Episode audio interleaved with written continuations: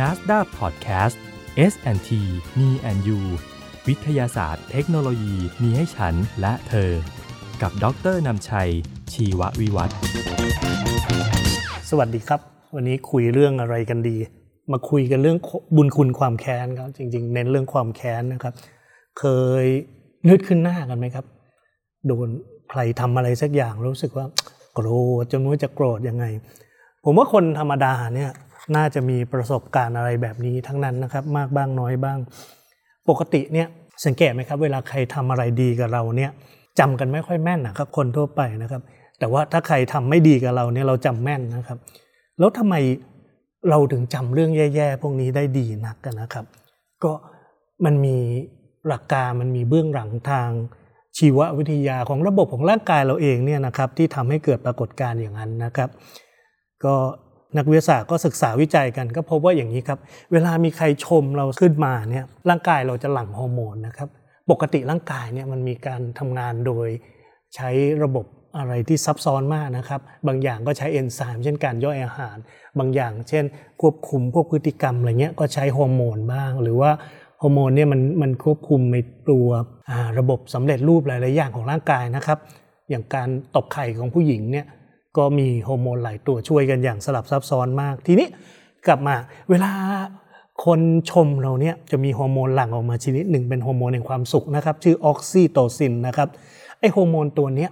มันจะไปกระตุ้นสมองส่วนที่เป็นสมองส่วนหน้าเรานะครับ prefrontal cortex นะครับเป็นสมองส่วนที่อยู่ตรงใกล้ๆหน้าผากเราเนี่ยนะครับ ส่วนหน้าสุดข้างบนขึ้นไปอีกนิดหนึ่งนะครับ ส่วนเนี้ยปกติแล้วเนี่ยจะเป็นส่วนซึ่งเราใช้คิด เกี่ยวกับเหตุผล แล้วก็เป็นความนึกคิดต่างๆนะครับ ฉะนั้นเป็นสมองส่วนที่ก้าวหน้ามากนะครับ ฉะนั้น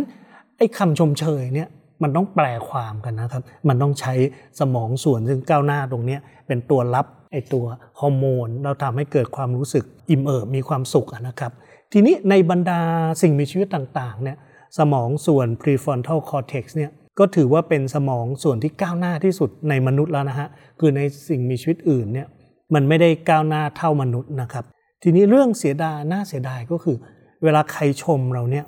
ความรู้สึกแบบนี้มันจะหมดไปเร็วมากนะครับ คือฮอร์โมนตัวนี้อายุสั้น แต่ในทางกลับกันเนี่ย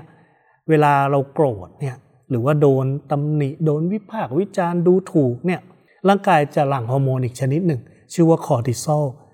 ปรากฏว่าไอ้คอร์ติซอลเนี่ยมันอยู่ได้นานมาก มันอยู่ข้ามวันเลยนะฮะมันยาวอายุเนี่ยมันถึง 26 ชั่วโมงนะครับ นั่นนั่นคือเวลาเราเกิดความรู้สึกว่าโกรธแค้นนะครับ มีเวลามีใครมาทำอะไรให้เราไม่พอใจเนี่ยโอ้มันมันฝังลึกแล้วก็อยู่นานเลยนะครับ ฉะนั้นไม่น่าแปลกใจเวลาไปดูหนังหรือว่าอ่านพวกนิยายกำลังภายในหรือนวนิยายไทยเนี่ยนะครับ การแก้แค้นเนี่ยโอ้โหแบบเป็นสิบปีเนี่ยเขาก็บอกว่ายังยังไม่สายที่จะแก้แค้นนะครับ ฮอร์โมนชนิดนี้เนี่ยเป็นฮอร์โมนซึ่ง ส่งผลข้างเคียงไม่ดีหลายอย่างนะครับ เวลาเราโกรธเนี่ยก็คือข้อที่หนึ่งเนี่ยมันไปรบกวนหรือแม้แต่ปิดสมองส่วนกลางไอ้ศูนย์กลางความคิดเราเนี่ยไม่ให้มันทำงานได้ดีนะครับ ฉะนั้นเวลาไม่น่าแปลกใจนะครับ เวลาเราเกิดอารมณ์เกลียดชังขึ้นมาเนี่ยจะหน้ามืดทำอะไร ซึ่งปกติถ้าเราใช้ความคิดสักนิดหนึ่งเนี่ยเราจะไม่ทำนะครับ แต่ว่าอันเนี้ยมันเป็นระบบอัตโนมัตินะครับ เป็นนกลไกการป้องกันตัวซึ่ง ฝังลึกอยู่ในร่างกายเราตั้งแต่สมัยก่อนที่จะเกิดมนุษย์ด้วยซ้ำนะครับ ในบรรพบุรุษย้อนกลับไปสมัยเป็นสัตว์เลี้ยงลูกด้วยนม ตัวเล็กๆเนี่ยนะครับขนาดใหญ่กว่าหนูไม่เท่าไหร่เนี่ยนะครับ ทีนี้ไออาการเลือดขึ้นหน้าจนขาดเหตุผลเนี่ยลักษณะมันเป็นยังไงบ้างลักษณะก็คือใบหน้าจะร้อนเผานะครับมีการสูบฉีดโลหิตอย่างเยอะเลยนะครับ แล้วก็ขาดความยับยั้งชั่งใจไปชั่วขณะอย่างที่เล่าให้ฟังแล้ว ฮอร์โมนมันจะไปรบกวนการทำงานของสมองส่วนที่เป็นความคิดนะครับ ฉะนั้นจึงไม่น่าแปลกใจว่าในสมัยก่อนเนี่ยสัญชาตญาณแบบนี้มันมีประโยชน์กับเรานะครับ คือในยุคซึ่งเรายังสู้กับสัตว์ต่างๆ ไม่ค่อยได้ด้วยซ้ำไปเนี่ยเราก็มีสองทางเลือกนะครับ ถ้าคิดว่าเราจะสู้ไหวเนี่ยเราลุยเลยนะฮะ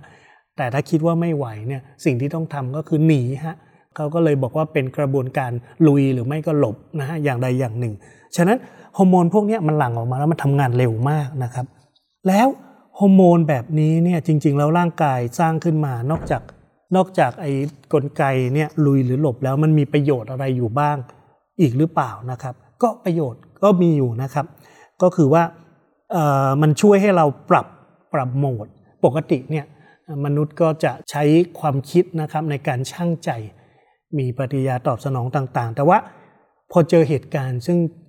ทำให้หลังคอร์ติซอลมาเนี่ยมันจะเป็นโหมดสัญชาตญาณในทันที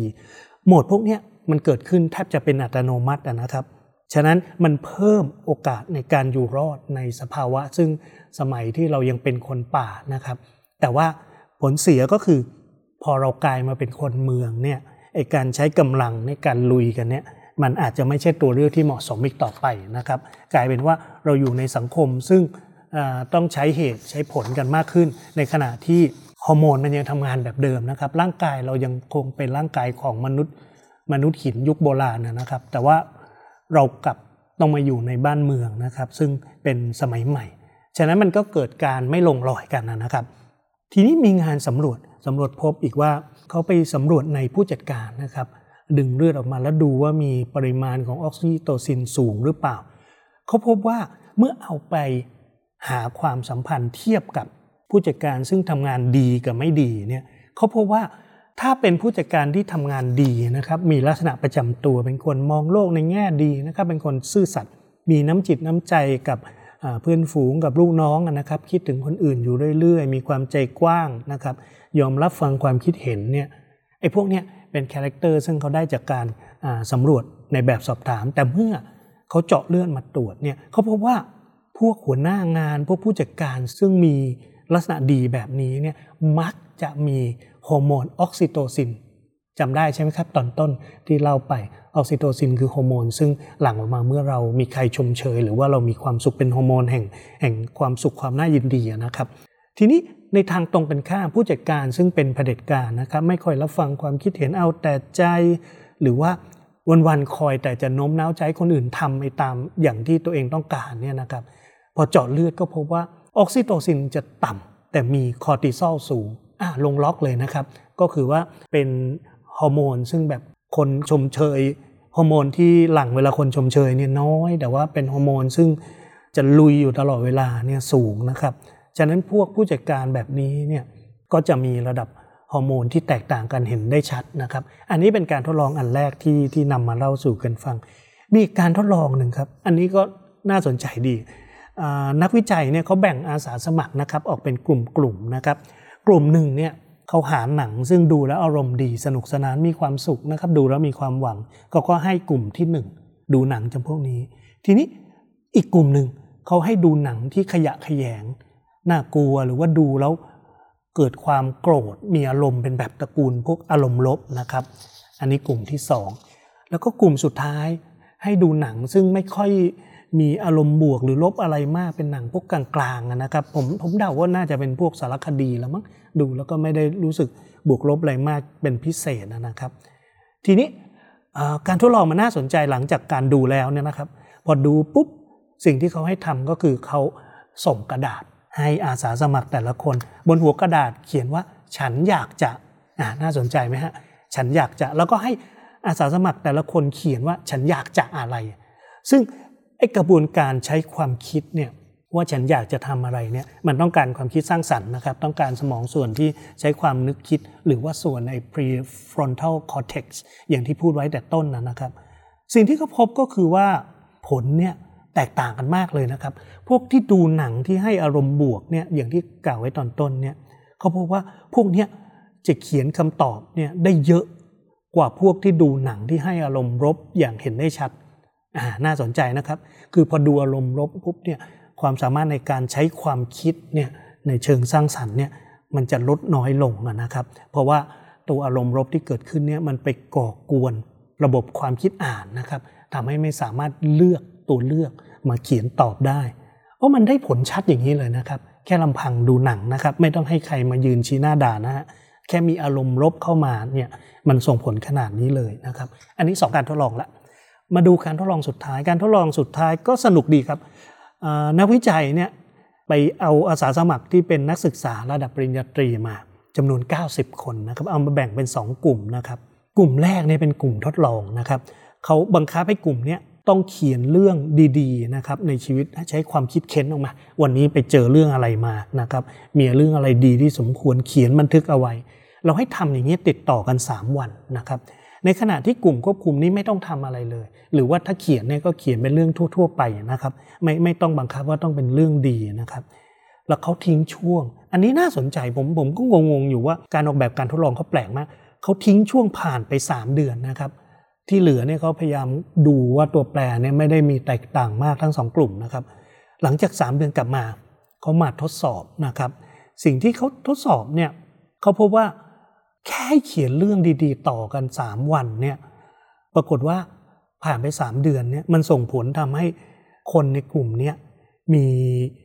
สุขภาพกายสุขภาพใจที่ดีกว่าอย่างมีนัยสำคัญ อันนี้ผมแปลก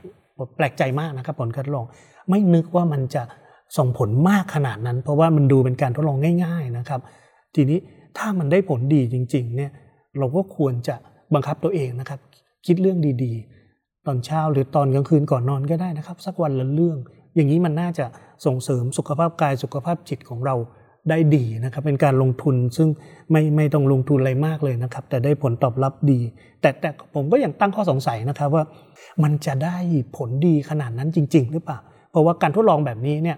มันมีความเสี่ยงที่จะควบคุมปัจจัยได้ไม่ดีพอนะครับ ผลที่ได้อาจจะเป็นผลเป็น false positive นะครับเป็นผลบวกรวมก็ได้นะครับ อย่างไรก็ตาม ก็อาจจะมีผลดีอยู่บ้างมองในแง่นี้นะครับ ตีความโดยกลางๆนะครับ ทีนี้